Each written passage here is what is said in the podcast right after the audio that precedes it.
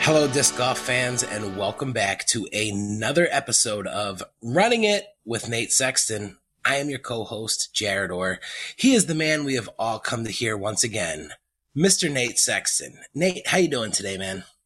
I'm great, Jared. How are you? Ah, man, if I was any better, I'd be jealous of myself.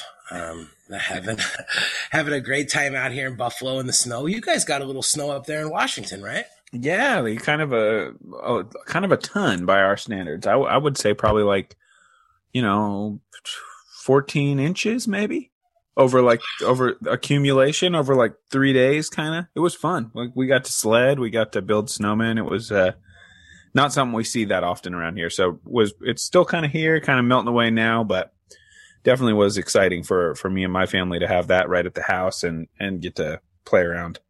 I was gonna say, how pumped was Coraline to see that much snow?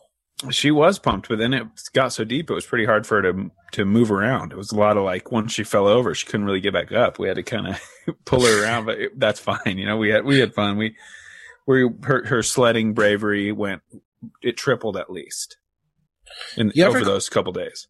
Absolutely. You ever uh, you ever tried the the ribbon on the disc trick when playing in the snow? Does that work? I, I honestly, I just haven't played in the snow enough to even get that far. Like, there's not been around here. Like, if it snows, it's like disc golf's pretty far from my off my top few things to do because we don't get that much snow. So when it snows, it's like we're doing snow stuff.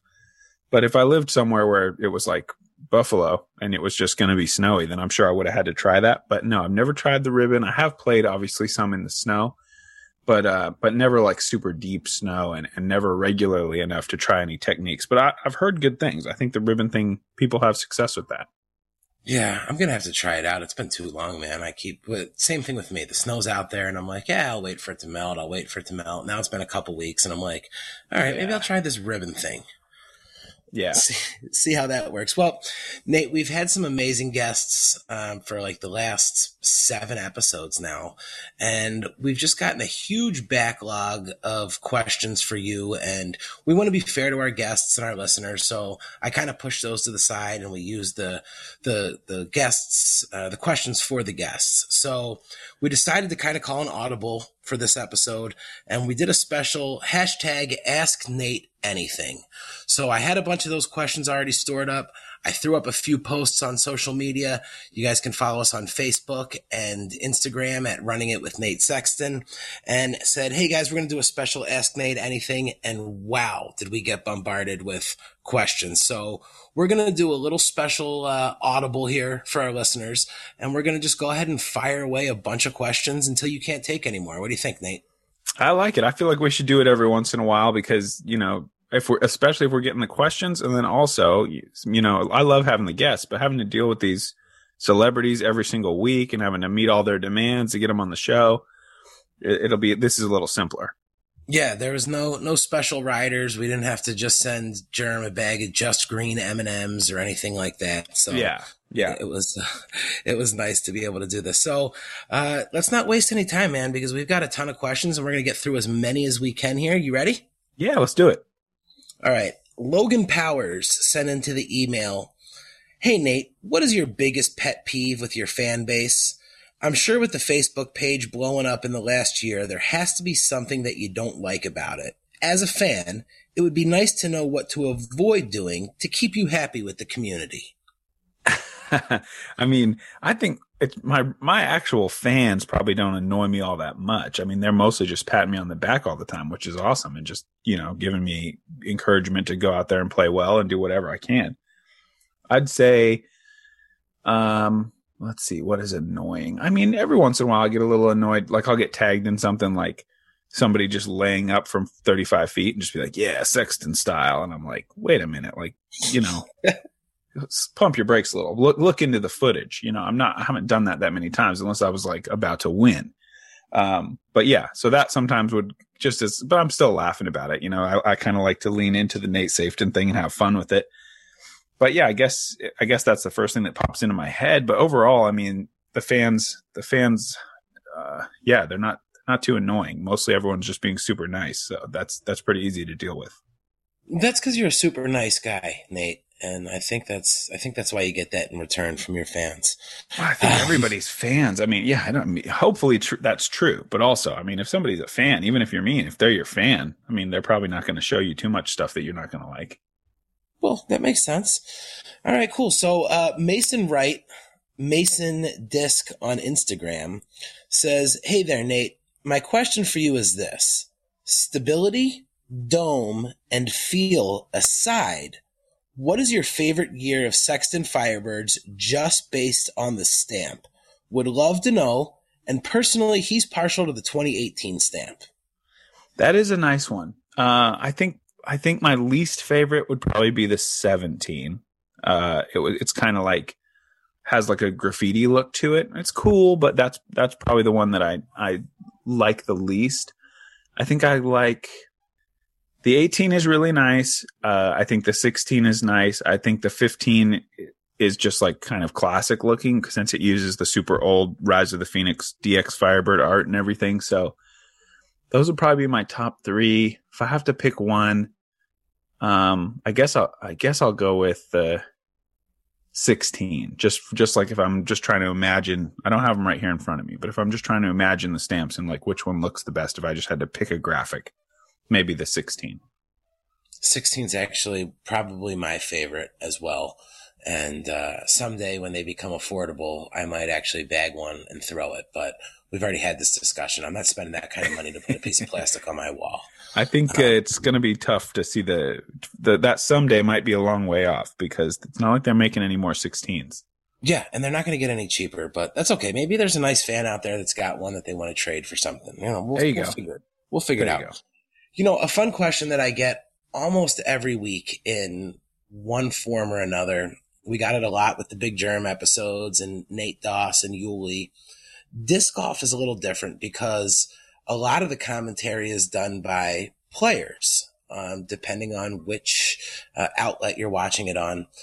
Have you ever personally, or do you know of there ever being an issue from another player saying, Hey, why'd you say that about me during the coverage? Uh, I wouldn't say not a serious issue. We certainly have had some little back and forths, you know, Jeremy and I with Nico about talking about his clothes. Uh, and it, but it's all lighthearted, you know, just talking about how he's got, he's got all this, uh, you know, he's pushing the boundaries of the disc golf style. He's always wearing some kind of loud prints or whatever. And we've had some funny moments talking about his clothes when, when, cause you, you like get to hole one in the intro and it's like the guy's just right in your face all of a sudden. And, uh, slow mo, so you got to comment on something. And sometimes he's going for outrageous look on purpose. So we've definitely had some fun little jokes about that around the practice basket warming up. Like, oh, what you guys didn't like my pants? What's going on? We're like, hey man, come on, just you, keep it going. We we like everything you do. Right. Right. No, I didn't think that there would be, but I guess it's a fair question and, and people want to know. Yeah. Ryan Burns from St. James, Missouri asks, during your 2021 Las Vegas tournament, which would be the sexiest? Going bogey free all weekend, snagging an ace on infinite course hole six, or beating Jeremy Koling? Definitely bogey free. That's a, that's the sexiest thing you can do. Um, it's crazy, man. It's uh, it's been uh, when I when I step on the tee there in uh, in Vegas, it'll have been basically a full year since I've played uh, a national or international level tournament, and it's just crazy how that's happened because I played Vegas and I played Memorial, then COVID shut everything down. Then I tried to go to USDGC, hurt myself, and now finally back. But uh, to go bogey free after that kind of layoff would be a dream. That would be incredible. I, I mean, I, I know I'd I know I'd be happy with where I finished. That's for sure. If I could stay away from the bogeys. Yeah, bogey free. There's that. You can't complain about that at any time. That's the dream. Okay, so here's a fun question, Nate, and I know that for some of our listeners who understand and know all about this, that they might get a little annoyed with this here. But Nick Campbell from Denver, Colorado, he says, as a beginner and new to the sport, I hear in every video about the stability of a disc. Can you please explain what this means? Love the podcast and the disc breakdowns. They help a lot. Like I'm always running it every chance I get. And I think that that's something that you and I have talked about. I think a lot of times we take for granted that all of our listeners understand all of the terminology. Um, so could you kind of break down for Nick a little bit what we're talking about when you say you're looking for an overstable disc or an understable disc? Yeah, absolutely. And I mean, it's a good question. That's, that's, a, it's kind of a weird thing because it's like terminology that's so specific to disc golf that it doesn't really make a lot of sense. You don't really talk about anything else in the world as being overstable, understable, whatever. And the word stable is kind of like used interchangeably with overstable, which makes it even a little more confusing. But basically, every disc is going to have its tendencies to make some kind of a curve, you know, whether that be right or left, depending on the spin you're putting on the disc. So, for the sake of the example, let's talk about a right-handed backhand. So that's going to be a, a clockwise spin. So if the disc is spinning clockwise, the degree to which it wants to pull to the left and kind of like fall to the ground that's going to be how overstable it is. So the more that's happening, that's the more overstable disc you're going to have. And that's going to be something that's great for like headwinds or like a sharp left turn or a skip or something like that, where you can throw it on almost any angle and it's just going to start diving left pretty quick. Then as you, you know, get down the line with different discs, you're going to have some that want to fly pretty straight. And then on the other end of the spectrum, understable discs, given enough power, even if you throw them on like an angle that it would look like it wants to bank to the left, then it's going to roll up and move right and fly right for you and glide around a corner. So there's manufacturers that have, you know, all the way across, you know, every type of disc you can imagine. So that's kind of the whole spectrum, all the way from super, super overstable to super, super understable. And you want to have a little bit of everything in your bag so that you can kind of attack any sort of hole you run into. It's, uh, it was one of those things when I first started getting into disc golf that, you know, I'm happy he asked that question because you'd watch the videos and you hear the people talk about it and you almost didn't want to admit that you didn't know what it meant. So you just kind of went with it like, oh yeah, you want to get an overstable disc. Okay, great. And, um, you know, there's really nobody out there doing definitions of these terms that you guys use so often when, uh, when calling the games or just talking about it. So, uh, I'm happy that he, I'm happy that he sent that in. Yeah, for sure. And, it makes me think I should say uh, at the open of the show, the ribbon thing means taping a ribbon to the bottom of your disc long enough that when it dives down into some deep snow, you might see a little tail of pink or orange to help you find your disc. So anybody who's still confused about that, now you're not anymore. Yeah, that's exactly what we're talking about. And uh, I've seen people doing it. I, I just haven't tried it. So Charles from Instagram says, Hey, Nate, how do you feel about changing the size of baskets on tour? In a recent interview, Paul McBeth mentioned that the baskets we play on now were designed to catch frisbees, not discs. He thought it would be better if we had baskets with a closer grouping of chains specifically designed to catch disc golf discs. What do you think? I mean, I'm open to testing that kind of stuff and, and looking at like a smaller target, but on the whole, I think we have an exciting game and I think putting is still compelling even though you know you don't you, you got to stop trying to compare it to ball golf in that yeah sure a 25 footer at the elite level might not be that exciting of a thing but you know a 45 footer certainly is. And uh, i think for me i think it's a, a low priority thing. I don't i don't think that it's going to change scoring that much because i kind of feel like most of the makes are like pretty on the pole anyway. And you know, I, I don't think a smaller basket is going to make a huge difference on those inside 33 foot, inside 10 meter putts. I think most of the people, most of the good players are still going to be making those, even if the basket was significantly smaller. So open to seeing it tested, but not a huge, uh, like, we need this now. Get these baskets smaller. Putting's too easy. I've never felt that way. If there was one rule or thing that you could change in professional disc golf, what would it be? Is there anything? I think one thing that uh, bugs me a little bit is the how punitive it is to lose a disc because a lost disc would be you have to re like assuming it's a tee shot you have to re tee with a penalty so you threw it up there it's kind of a badly designed hole or whatever it's just really thick rough maybe the designer has nothing can he can say about that because that's the terrain that you have and I feel like sometimes a lost disc is like totally your fault because you tried something crazy and it got lost. But other times a lost disc is such a luck thing. And to me, it feels like maybe a penalty is not necessary. Maybe just a retee. Um, and I don't know. I haven't thought about that too in depth, but uh, that feels pretty bad to me to like, okay, you lost your disc. Now you better go back. And if you don't park it, now you're taking a double bogey. Like the best you can do now is, is bogey. Yeah. You know, one of the things I was going to ask you about is, do you think there should be a limit on discs in the bag for a, for a tournament? I mean, in ball golf, if you break your driver on the first hole, um, you don't have a driver for the rest of that round. Uh, if you run out of balls in your bag, you're only allowed a certain amount. Your round is done. In disc golf, you throw a destroyer in the drink. You're like, man, I got six more in the bag. Not a big deal. is, is there that, is there a limit on balls for for professional golf? I know there's a limit on clubs, like 14 clubs or whatever. But is there actually a limit on balls? Yeah, I'm I'm pretty sure. I mean, I've seen instances where guys have used their last ball in their bag. That was it. Um, sure. You know, so I, I feel like that's not really that doesn't come into play in disc golf. And do you think that's something that we'll ever see change where they'll put a limit like, hey, you can have 14 discs in your bag for for the tournament and if you get down to 8, you're down to 8. Yeah, I mean I, I don't I don't think it could be as low as 14. I think you know your analogy to like if you broke your driver you'd be without your driver just the the rate at which golf clubs break compared to the rate at which at which discs get lost uh, is it is not equitable. So i don't think you could you could you have to think of it as the ball the, the disc represents both the ball and the club.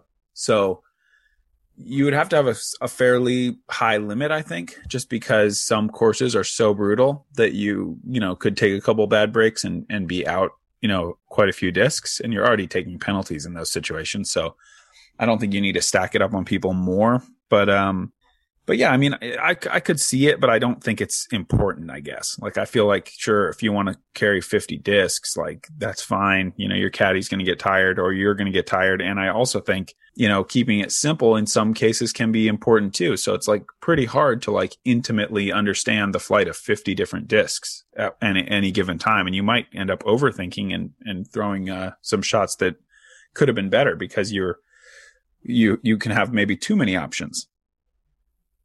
Fair enough. We got a question from Smarty77 from Instagram, and I love this question.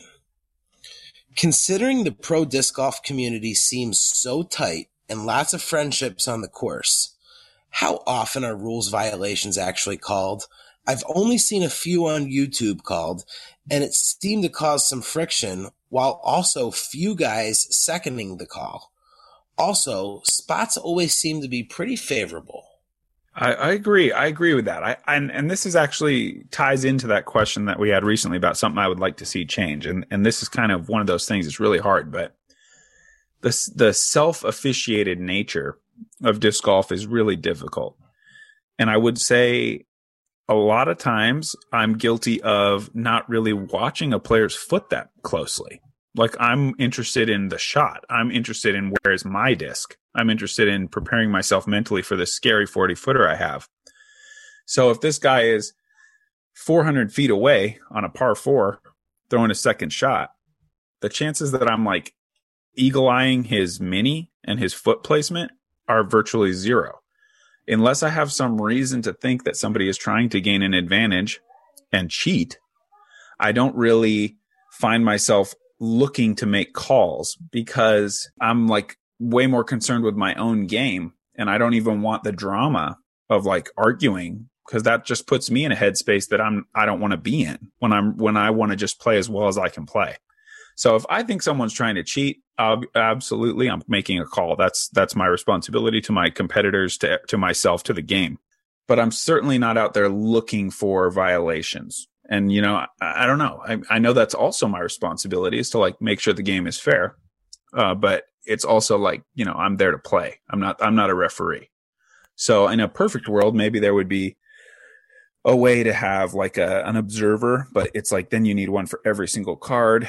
And, um, you know, we have, a, we have like marshals and stuff that can be called over to a group to help settle something. But like, you want you have to have fairness and, and and if you if you have it on the lead card you'd need to have it on the 15th card as well so it's a tricky thing to solve but yeah i totally agree that uh there are probably a lot of uncalled violations in disc golf uh, because the players don't really see it as important to the score. If it, you know, if, if it's something where you're like stuck behind a tree and this guy's like clearly moving his foot to get an advantage, then they're going to get called. But these fairway shots and if your foot slips off the front of a tee pad, probably I'm not going to notice that unless you twist your ankle and you're hurt or something strange happens, you know? So uh, I guess, yeah, I don't know. Did I answer all parts of that question? Yeah, I think so. It's it's definitely one of those things that I think about a lot. You know, if um, you know I'm playing a game of basketball with my friends, I'm gonna call a foul if I get slapped while going to the going to the basket. If we're you know playing a, a pickup softball game, I'm gonna argue if I think the ball was foul down the third baseline. If, yep. you know it was. But when I'm playing disc golf, I'm never like, ah, that was a bad spot or you foot. Fo-. I, I don't know why. It's just, you know, and I guess obviously playing it uh, leisurely like I do compared to professionally and with the money and ramifications on the pro tour. But um, it, it is odd to me that there isn't, it's not policed more by the tour and that a player has to call it and then another player has to second it. And it seems like that doesn't happen often because again, you guys are all friends that are hanging out together, you know, and, and some of you guys traveling together. And uh, I can imagine it's a little uncomfortable to, to do that to a, a friend, I guess. It certainly can be. And I think with regard to spots, I didn't really ever talk about that, I guess, but like with an out of bounds spot, that's a tough thing too, because say it's like 450 feet down the fairway and this thing goes out of bounds, unless you have like really obvious evidence, like you hit that tree and it kicked straight to the right. So we know it went out of bounds right here. I would say the tendency is just sort of like, yeah, man, it was right around here. Like, well, don't put yourself dead behind that bush, you know, because like, what do we know? We're 450 feet away. If there's no spotter, it's not like I'm going to go up there and say, hey, for sure, man, you crossed right here and you're in this terrible spot now when like 10 feet farther up would be fine. You know, unless I have actual evidence, then I sort of like lean towards that benefit to the player. Like, oh, well, yeah, I mean, it was somewhere around here, but I'm not, I couldn't see that specifically enough to say, oh, for sure, you need to be right here in this terrible place where you're pinched between this light pole and this tree or, or whatever it is, you know, unless you have evidence or a spotter, hard to be like really specific. Yeah. I, I always just kind of figure it's one of those things where it's like, all right, I won't, you know, I won't nitpick you. You don't nitpick me and let's get out here and, and fling these plastic around and, and put on a show um, yeah, nobody's looking to. Yeah, I mean, yeah, everyone's just kind of concerned with their own score. I think it's more than anything. It's like obviously nobody wants to get a reputation as like some weird like you're always eyeing everybody and looking for violations and trying to catch somebody in a mistake, you know, because like that's what that's what like a fairway footfall amounts to is more a mistake, I think, than any kind of like willful um you know, rules violation. I think that's where you see the majority of footfalls called. It's like a fairway shot. And I would just, I just think nobody thinks that six inches makes a difference from the fairway, you know, so, uh, that would, that's like an accident. And you don't really want to be that guy who's just like, oh yeah, this guy's like a hawk just watching every little slip and he's going to pounce on you for that. Just, you know, it's like not a fun guy to be around. No offense, Nico. Um, all right. So, uh, as everybody knows, we've been doing this new thing where folks can send in audio questions. Uh, you can record your audio question and send them to runningitpodcast at gmail.com. And let's go ahead and take an audio question right now, Nate. Nate, what's up? This is Steven from Little Rock, Arkansas. My favorite disc is by far the Sexton Firebird, and everybody around here knows that about me. And I know that that's probably your favorite disc too. What I was wondering was, what is your favorite year run, um, in order of least to greatest? And then also, what do you think is the most stable run, uh, from most overstable to least overstable? Thanks so much for answering my question.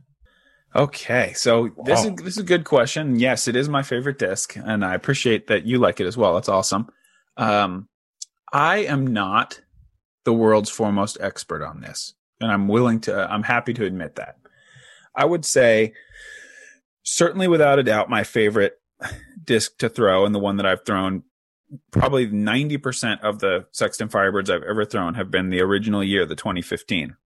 And I, I'm not convinced that that's because of some like awesome performance reason. Like I feel like they fly well, but it's just that whatever the first one is, is like the one you learn and it's the one you expect.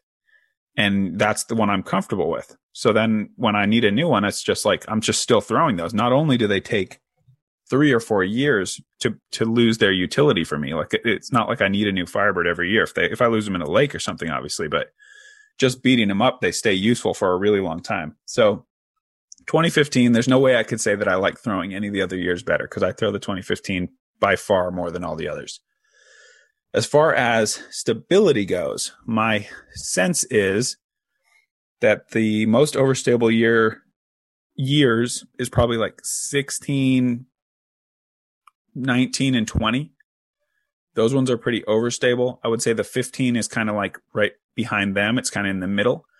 And then the more understable would be the 17 and the 18, in my opinion. But again, like I really, I probably has been, a, it's probably been a year or two since I've thrown a 17 or an 18, you know, like, cause I just have the 15s in my bag and then I'll, whenever a new year comes out, I'll put that in my bag and use it as my overstable one for a while. But the ones with big staying power in my bag are still always those 15s just cause they've been my, my go-to since the very beginning.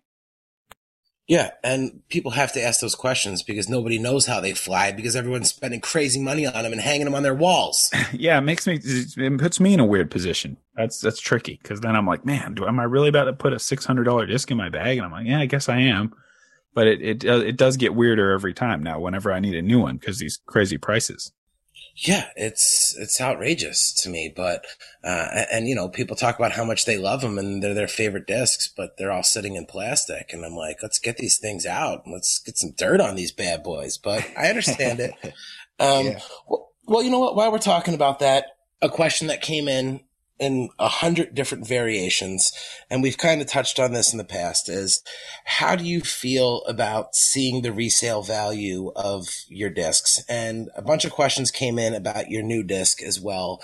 And I think you're kind of at the point where it's like, Hey, the discs sell what they sell for. And then the fans kind of do whatever they want with them after, right? Yeah. I mean, I don't know. It's like, it's kind of weird, sure, that like I'm selling them for 25 and I'm like making, you know, kind of about as many as I can handle here with just me and Chandler trying to pack the orders and everything. Um, and then to see them turn around and sell for 100 and 150 just like a week later. But it's like, I don't know. That's not really my responsibility to, you know, I'm like the original retailer in this, in this, uh, example when it's like a custom stamp that I had, you know, uh, made and then just ordered from Innova. So we got some cool art for that one, and yeah, it's it's crazy. The, I kind of thought it would be a little different, to be honest, when it was something that I just ordered myself versus something that Innova produced. Like from a collectability standpoint, I see those sort of differently. It's just like, yeah, sure, I could make a run of discs anytime I want. Innova makes it like on a sort of honor based, like, hey, you paid your dues, you won this tournament, you did this, and so you get a disc, you know. And that seems to me to be like a more special and collectible thing. But clearly I don't know everything because, you know, the, the response to that new stamp was not, was way more, uh, crazy than I expected. But on the, on the whole, uh, obviously I want people to be able to get Nate Sexton discs. So I, I, I don't want to, uh, you know, see people priced out and not be able to get their hands on one to try one. I'd like it if we could, you know, have production get to a level where there wasn't a whole lot of incentive to buy a bunch and you could make a profit on it. But at the same time, I don't really like bear ill will towards those guys either. And I, I, I don't know about like putting in really small order limits because like from my perspective, that's tough too, because that's like a ton more work. If I'm like, you know, going to say only one disc per person, then all of a sudden I have a thousand orders to fulfill rather than like 300. Uh, so that's tricky too. You know, if I had a, a big staff or something, then yeah, sure. But I, I don't know. I, I hope that we can just kind of keep making more discs and eventually the the supply and the demand can normalize a little bit more and and everyone can get what they're what they're looking for but you know on the whole it's a positive obviously from my perspective to have like a, a fervor around Nate Sexton stuff is like incredible and uh, has driven a lot of my success you know because a lot of a lot of a lot of success in the eyes of a sponsor is is measured in dollars and cents you know so like if your disc is moving and you're selling and you're doing well with the fans then it's like you're a valuable player and that's like at the end of the day that's what sponsorship is it's right it's like you represent our brand so that we can make money And, you know, with Innova, it's more than that because we've been, you know, working together for years and years. And it wasn't like when they started sponsoring me that anybody thought I was going to be so any great, any kind of great player or win a major or anything. You know, I was just a young kid. So, but you know, I, I, I appreciate all the fans. And, and at the end of the day, the, the craziness is certainly a positive in my life. Well, Nate, I'm happy you brought up sponsors because we have a pretty awesome sponsor here on Running It with Nate Sexton. And you guys already know I'm talking about our friends over at FisherDiscGolf.com. Guys, you've heard us talk about uh, the Fisher disc stacks that they do on Facebook and YouTube. If you haven't had an opportunity to check one of these out yet, make sure you go check it out. It's really a kind of a neat thing that they do. Um, and, you know, some people love them. It's not necessarily for everyone. I will tell you that I did participate in the disc stacks. Um, I got a disc that I never would have picked up and bought in a store otherwise. And it's a disc that I absolutely loved using out on the course. So, uh, it really kind of opened up a whole new line of plastic to me and something that I probably would have never tried. So check out Disc Stacks every Tuesday and Friday night at 8 p.m. on Facebook and YouTube. But guys, if nothing else, we're all disc golf fans. Visit FisherDiscGolf.com. Check out all of the amazing stuff that they have going on on that website. Levi and Adam are constantly adding new plastic, new runs, new molds. If there's something going on in the disc golf world, they're getting included and they're figuring out a way to get it to you from FisherDiscGolf.com over 18 different brands of plastic. They've got baskets and gear and dry fits and uh, disc dots, everything that you need to improve your game and make sure that you are having the most fun uh, with everything that you need. They've got it at FisherDiscGolf.com and they've been nice enough to help out our listeners and give us a special code to save 10% off our first purchase. Nate, what do they got to do to save 10%? Use our code RUNIT10. You always get free shipping, so it ends up being a really good deal. Yeah, it's absolutely awesome. And we can't thank Fisher Disc Golf enough for their support. So if you guys are listening to this and you're like, hey, what's all the hype about FisherDiscGolf.com? All you got to do is just type it in your browser, FisherDiscGolf.com. Hop over there, check it out for yourself. And to let them know that Nate Sexton sent you, you just go ahead and put in code RUNIT10 at checkout. Save yourself 10%. Now, Nate, again, getting back to sponsorship, you're talking about Innova, a fun question that came in that I don't even know the answer to is there any additional responsibilities that come with being the Innova team captain, other than that sweet, sweet Innova money that we've talked about? But is there anything else that you do? Any other responsibilities? Is there any difference between being a team captain on one of these uh, uh manufacturers? Oh, absolutely. Yeah. Uh, it's, it's, uh, I don't know. It's not a lot of extra work, but it's definitely extra work. I'm, um, in close communication with all of our team management staff and uh, and talking to them about team roster decisions and also just about like team communication, like streamlining the whole interaction between athlete and company. So I'm kind of like the go between there where I'm, I'm like, uh, in those meetings and saying like, yeah, you know, I think, you know, reporting bonuses this way is kind of a hassle or, you know, players told me, have told me this. And I always try to make myself available for that kind of stuff. The other thing that I'll do is, is try to kind of take some of the planning roles when we when we are lucky enough to not have COVID around and we can have like team dinners and things. We we used to do that a little bit more. Uh, and I'll try to kind of like spread the word and, and make plans about something like that. And there were some times where I got to do fun stuff like, uh, you know, like courting, um, pers- like potential players that we might want to pick up where I would like get Innova would like pay and I'd like take them out to dinner and we talk about Innova, talk about disc golf, talk about their future, that kind of stuff. The kind of a fun role that I get to play sometimes out on the road where I'm like recruiting kind of for, uh, for the company.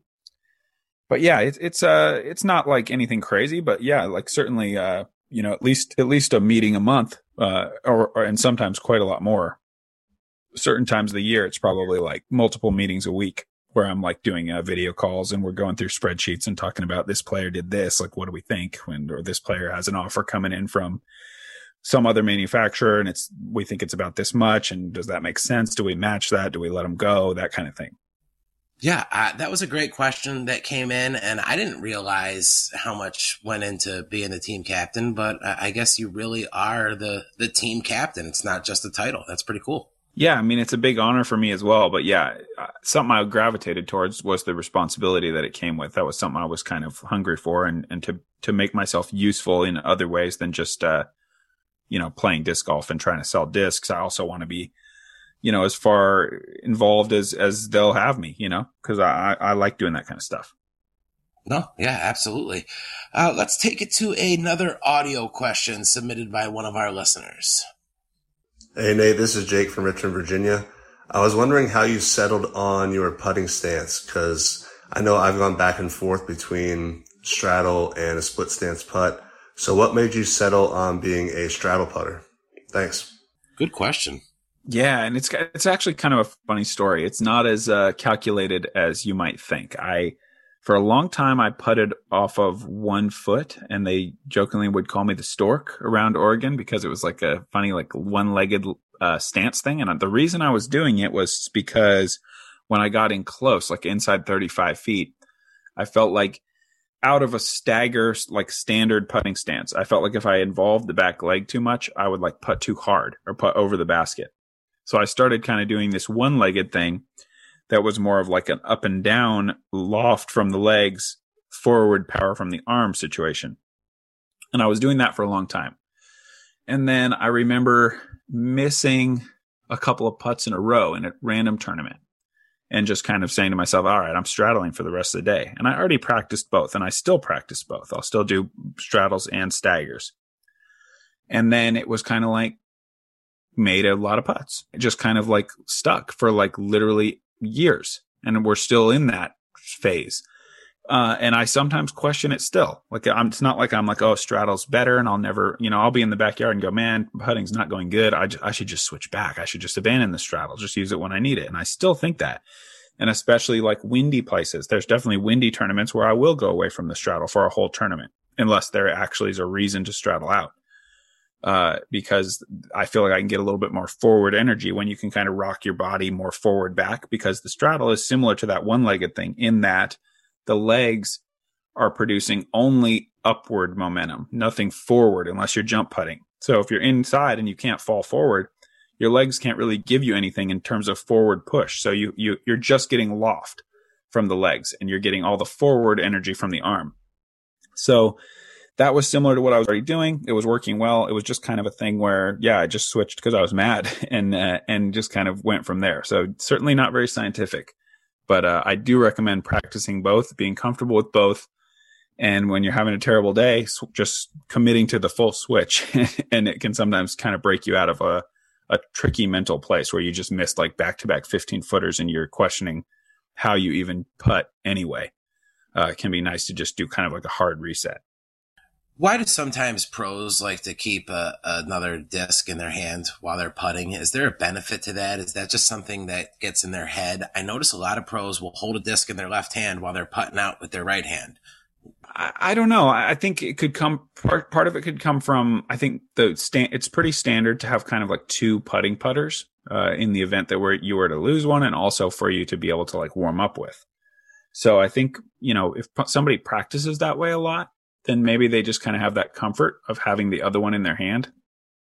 Um, but I don't think there's actually any performance benefit to having another putter uh, in your hands, obviously. So just a preference thing. And I think uh, just kind of a routine thing. And if that's so, the way somebody practices all the time, then they maybe just keep it going and when they get in the real tournament. Have you ever dropped a disc while flipping it, getting ready to do a putt, and have somebody try to try to count that as your stroke? Uh, part one, yes. Part two, no. Well, actually, really, really long time ago, I did get a stroke uh, for dropping a disc, but I was probably like 14, and it was just me and other kids in like pouring rain, and I didn't know the rules. But yeah, sure, I've dropped them uh, in my professional career, but no one ever has tried to in, try to suggest that it was a, a throw. I think there's some uh, language in the rule book about uh, a throwing motion being kind of required. And I think it's a pretty easy argument that like, while it is part of my routine, it's not part of my throwing motion. It's like a, a pre, pre throw ritual. Uh, so no, I've never had anyone try to say, Hey, that, that might count as a throw when you drop it while you're trying to flip it. So there's like a disc golf tuck rule almost. like for for the quarterbacks in football. You know, if the arm's moving forward, it's not Yeah, a I fumble. guess- it's an I guess incomplete so. pass. Yeah, I mean it makes sense, right? Because like if you're in your swing, if, if like if your if your routine looks like a full speed or even a half speed swing, sorry, like you know that's a hard argument to make because it's like if you drop it, then it's kind of like who's to say? Like was that just a shank, and now you're going to say, oh, you know that there's room for that to be abused. Uh, but yeah, I think um, there there certainly we don't want it to be like a stroke if like a a disc pops out of your bag or something, or you're trying to grab it and it slips. Like that's just life. You know, things happen. So that you wouldn't want that to be a penalty. But if somebody's swinging their arm on the tee pad like they're going to throw it and it pops out of their hand, then then it's pro- a little harder to not have that count. All right, Nate, you're probably not going to like this one, but I need to know the answer to it. So, people know that you are the 2017 United States Disc Golf Champion. What many people may not know is that you were pretty close to being the 2015 United States Disc Golf Champion until you had a horrible final day. What True. happened? True. Well, I was just joking about this the other day. What actually happened is I played awful and the and a combination of bad weather and nerves totally sunk me, but I had a 3 shot lead over McBeth and Wysocki, I think, uh, with 18 holes to go. And uh, the weather did blow in and it was like rainy and cold, I remember. And I, I know I lost by 11. So some quick math says I lost to McBeth by 14 on the round. I think I still shot a thousand rated round. Um, barely. But that tells you how good he was playing, how bad I was playing. Uh, definitely, you know, had nerves, had cold hands, had it all. Let it get away from me. And then it was just kind of like, I remember a moment where I was just sort of like, well, I'm going down swinging. Like I've lost, but I'm not going to like, I don't care about, you know, second. I was like, pretty disappointed and I was just trying to like fight and keep throwing and it wasn't really working. I think I ended up taking like fourth. Um, but yeah, the joke I always make is that, you know, that was back when Paul and I were traveling together, both on Innova. That was his famous Grand Slam season, final major of the year. I had him kind of on the ropes there, one round to go. And I always joke that, yeah, like, you know, Innova said I should take a dive for the, you know, for the history for Paul, you know, so Mm, a little like shake and bake, like Ricky Yeah. Bobby, huh? Yeah, You just so kind of. I him drift off you. obviously I would never do that. And there was nothing about that happening, but it's a fun little jab at Paul to be like, yeah, you know, that, that super famous greatest season you'll probably ever have, you know, if it weren't for me collapsing, I mean, yeah. it- he played, he played fantastic. Yeah, you shot like low 60s every round and then finished out with like a 75, I think, in the final yes. rounds. Yes. Yes. The weather was much, much worse, but also my, uh, mental strength was much, much worse. So two, at least two factors at play there to get my score up so high. Hamburgers or hot dogs, Nate? Uh, probably hamburgers. You have no idea how many questions come in about your food preferences, especially with this Ask Nate Anything. Um, uh, you know, I'm down. I'm ha- down for that. Yeah, I think the hamburgers and, and hot dogs came in. Another one that came in is uh, traditional chicken wings or boneless chicken wings. Oh, I think probably traditional chicken wings. If I Yeah. if I was to to make a choice there, yeah. I mean, boneless is convenient for sure, but it doesn't ever seem like it tastes quite as good. Well, that's because there's no such thing as the boneless chicken wing. It's a chicken nugget with sauce on it. It's Yes, a, chi- a chicken wing's sure. a chicken wing, man. You can't. Yeah. There, there's no boneless wings. Yeah, no, it's it is definitely a nugget. Yeah, I, I'm just uh, I, I'm- I'm never a fan of that one uh, when that when that comes up. Um, we've got Cody says, uh, "Hey guys, any new disc names or molds you're adding or working into your lineup for this upcoming season? You have a Firebird and a Firefly. You sticking with the fire theme and going with the Phoenix or something similar for an NS mid range or fairway driver? Appreciate the pod. Love listening in." Well wishes for a happy and healthy 2021. Cody G from New Hampshire. Well, uh if it was only so easy, it's just to say, "Hey, man, I need my I need a fresh mid range made for me with my name on it." Like that, that's that's a hard thing because uh, you know, Innova, we have a huge list of fantastic players on the team, and uh, you know, everyone has to earn what they get. So I wouldn't expect. Uh, I don't know that I'll be bringing out any like signature brand new discs uh, anytime soon. We'll see. Maybe I'll maybe I'll get some big wins. But uh, I I do have a, another uh, product in the works uh, with Innova, and it has nothing to do with fire. So uh, keep an eye out. Oh man, the little little dish here on running it with Nate Sexton. I like that. That's an exclusive. It's not. It's not. It's like a, not quite news, but it's maybe a little bit of news. I like that. Well, hey, we're uh, we're sitting here and we're we're answering questions from fans, and I think we've got another audio question that we can go to. Hey, Nate and Jarrett. My name's Chad. Just want to first start off by saying how much I love the show. Uh, me and my wife tune in every week, and it's been really great.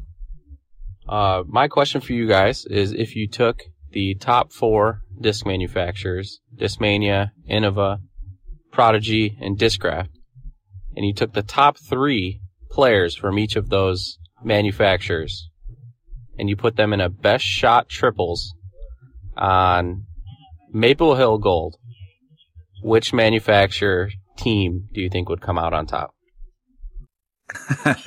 I mean, that is a that would be a fun event to, to spectate and to play in. Um, the hard thing for me is like pulling out of my pulling out of my head who's the top three for every company. I don't have it obviously right in front of me, but also I can't really go anywhere but Innova. Like I, I, I play for Innova. I think, you know, we got the number one rated player in the world now. Shout out to Rick, who we need to get on the show very soon. Uh, so yeah, I mean, we're, we're going to win, but, uh, but everyone, all the other teams are, are uh, fantastic. And yeah, I mean, what a dream that would be for the fans to get to watch something like that. And it definitely got to include the women as well. Cause, uh, you know, and, and, maybe they already were included because some some of the women are top three players for their companies. So, um, yeah, I don't know that it'll ever happen, maybe, but it's fun to dream about, fun to debate. Um, but yeah, Team Innova, let's go. Yeah, I mean, what other answer is there? It's it's Team Innova. Well, yeah, I mean, so um, everyone is entitled to their own answer, but I only have the one, and that's the one that we're going with.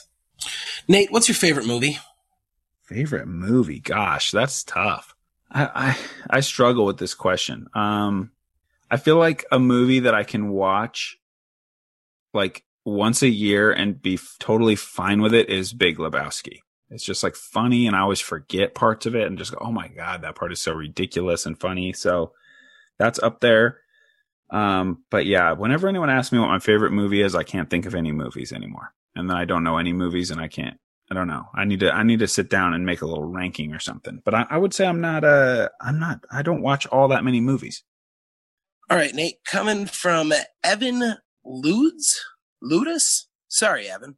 As someone with a child on the way, I'd like to know is it wiser to shop for a baby stroller that also works as a disc cart or a disc stroller that also works as a baby cart?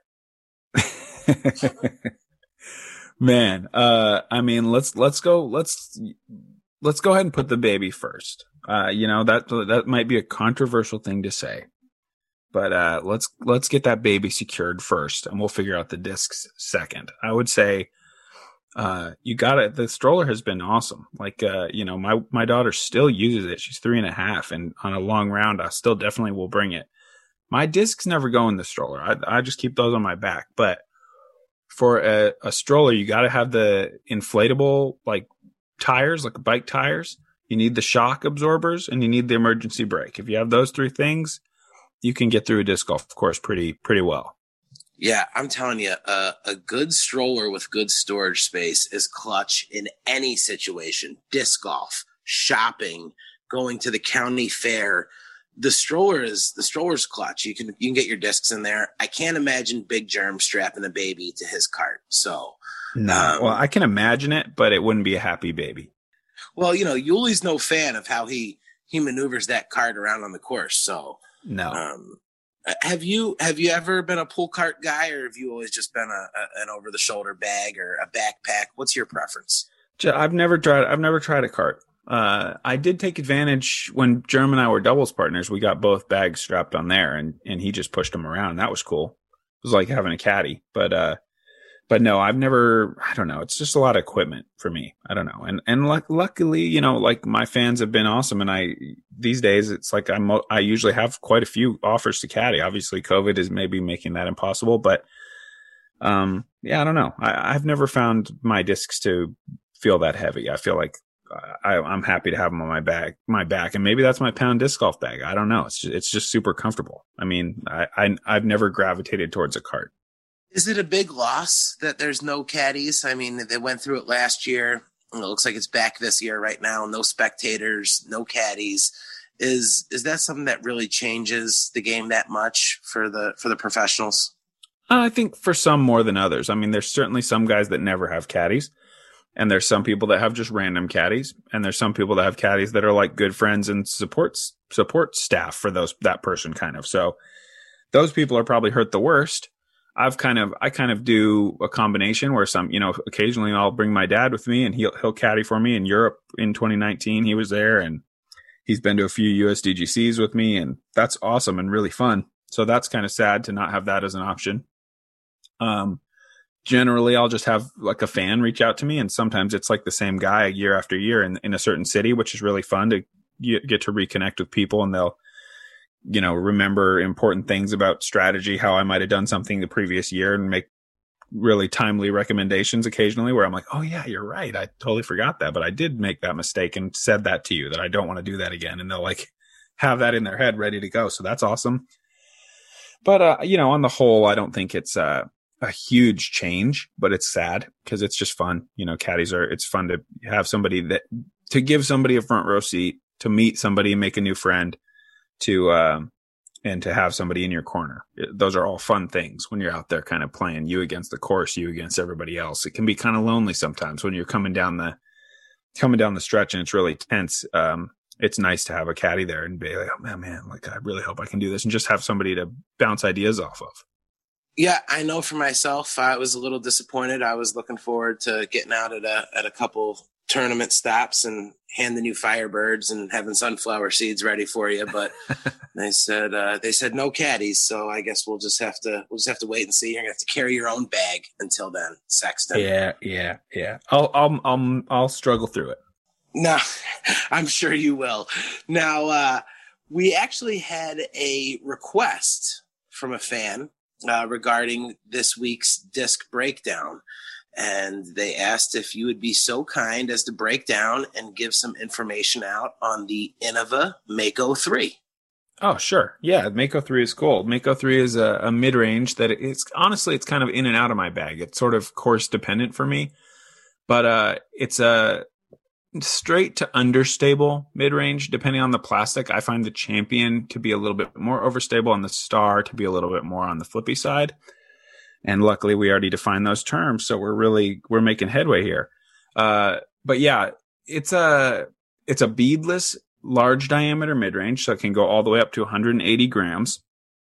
Uh, and i find that it's really comfortable in my hand.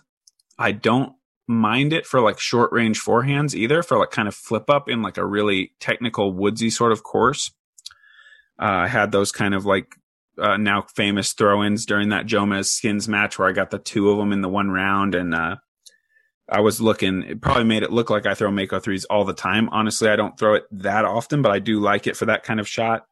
Uh, but generally, I'll use it mostly for backhands, uh, trying to hit a tight tunnel, throw it on a little bit of hyzer and let it kind of stand up into the gap and then maybe finish a little bit right if I need it to. But a really straight flyer right out of the box and just a nice all around disc. Like if you just, if you're looking for a first disc, if you're looking for something you can kind of pick your angle and just kind of hold it through and throw it wherever you've, where, whatever angle you want it to kind of hold and just kind of finish the whole flight that way. It's a great option for that kind of thing. So the Mako 3, really nice, like neutral flying mid range. I bag one and uh, and I absolutely love it. It's just uh, it's an easy disc to throw and it seems to kind of do what I want when I want it to. I just yeah, I don't throw it. I just don't throw it very far, but um, but it's uh, it's been a good placement disc for me for sure. I love the Mako three, and that question came from Casey uh, Tolman. So I'm sorry, Casey, that I didn't get you in there, but we got your disc breakdown in there for you. Um, Now, before we finish up with our questions here, Nate, I'm going to throw one more at you, which I thought was a cool question. More ideal vacation spot, Nate? Would you rather have uh, a little house on the beach in the ocean or uh, a little cottage up in the mountains and in the snow? What's what's a more a, a more ideal vacation spot for Nate Sexton? Man, it's like I I think I would like either one just fine, but because obviously if I'm going on vacation and my wife is coming, she's for sure picking the mountain one. So that's like, you know, what do they say? Happy wife, happy life. So, oh, yeah. you know, like I don't have a strong preference to be honest. They both sound fantastic. I'll I'll try both. She would too. She doesn't hate the beach or anything, but uh, I would say uh, certainly snow would probably be the the first choice for us. Would be to kind of get up there and and dust off the snowboards and snowshoes, which we haven't used for probably like three or four years now. Need to quit doing all this doctor stuff and, and get some free time so we can go use those things again. Seriously, all this doctor stuff is really holding up a lot. It is. Sexton. It really is. Have you guys talked about getting Coraline to uh, to Disneyland yet? She already went. Uh, I've never been, but uh, really? they went. I was doing a Sexton shootout in L.A and they went, but Coraline was tiny. So she already, she, she like sort of remembers it because she sees the pictures, but she really wants to go again. My wife really loves Disneyland and, and went there as a kid. I've never been uh, to Disneyland or Disney World or anything, and I actually don't even really like amusement park rides. But I, but I, I'm told a hundred times over by my wife that Disneyland is different. I'm gonna love it, so I'm sure I'm gonna go. Uh, and yeah, I don't know when, but yeah, we'll we'll definitely go there and Coraline yeah. and Bree have already been. Yeah, it's uh, it's a lot of fun, but it's one of those vacations that you need a vacation after from going on that vacation because there's really nothing vacation at all about about Disneyland. But um, you know, the Coraline's certainly she's certainly at the right age to uh, to, to to enjoy. We've that. been watching we've been watching so much Disney Plus lately, just kind of just being hanging out together in the house every day after day after day. We've been we just watched Toy Story 2 today. We're kind of going through the the old movies I used to watch. So yeah, she's gonna. I'm sure all those characters are around, and you know she'll she'll be freaking out. Dude, my kids go to sleep, and I'm right back on Disney Plus, and I'm watching old episodes of Boy Meets World. I am totally reliving my preteen years all over again. So nice. shout out to Disney Plus for Boy Meets World. That was like my favorite show when I was a kid, and uh, and I get to relive the whole thing here now. So, well, nice. Nate, I think we uh, I think we had a lot of fun with uh, Ask Nate Anything. I think we had a, a, ton of questions, guys. I know that we weren't able to get to all of them, but every once in a while, we're going to toss in and Ask Nate Anything. So um, I've got all of your questions saved. You guys can send more in. And uh, I think this is something that we're going to revisit every once in a while because it's a lot of fun to, to kind of take a, a step back from the celebrity statuses of your friends and just kind of let the listeners get to know a little more about you. Yeah, I mean, I think it's great. And I just basically want to say thanks to the fans for engaging with the show and sending in the questions and especially the audio questions. I th- I just really like those. I think it, it kind of makes the whole experience a little bit richer to hear straight from people. So if you have the time and you have the, the technology, the smartphone handy, uh, and you have a question for any of the guests or me, definitely would love it if you send that into the email for the show because I just like hearing from the fans directly, not having to listen to Jared all the time. Right. No, I, I, and I, I like hearing from them too because then I don't have to talk as much. So it works out.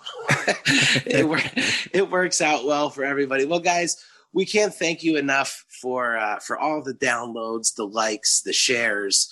Um, it, it's really been amazing on this run as we're getting this podcast going, and there's a whole lot more to come. We're going to be back soon with uh, with some amazing guests and uh, and just doing anything that we can to help kind of entertain you guys and give you a little insight on the world of disc golf from one of the very best doing it, Nate Sexton. So, Nate, we uh, we the fans certainly appreciate you taking the time each week to put this show out. And uh, again, from my point, it's been absolutely overwhelming the response that we've gotten. Yeah, absolutely. Well, guys, uh, we thank you so much. Again, you can email your audio questions to runningitpodcast at gmail.com. You can find us on Instagram and Facebook at Running It with Nate Sexton. He is at Frisbee Nate. I am at Jared Orr 222. Don't forget to check out our awesome sponsors, FisherDiscGolf.com hop on there, check out all the cool stuff that they've been going on. If you've been enjoying the show, uh, one of the ways that you can support it is by supporting our sponsors. wherever you are listening to this podcast, please make sure you're su- subscribed. Go ahead and click that five star rating if you think that we've deserved it. And uh, any comments or questions or anything, we're always open to getting them. Uh, again, I am War Jarrett. He is at Frisbee Nate. And, and, you know, there's a lot of shows and a lot of opportunities for you guys to to spend uh, to give your time to, and we certainly appreciate you giving it to us. And Nate, there's a lot of people that are out there right now, and they're just kind of laying them up, man. Yeah, and I used to be one of those guys, but I'm too old for that now. And I, from here on out, I'm just running it. Yeah, what else can we do? Guys, thank you so much, and uh, we'll see you next week.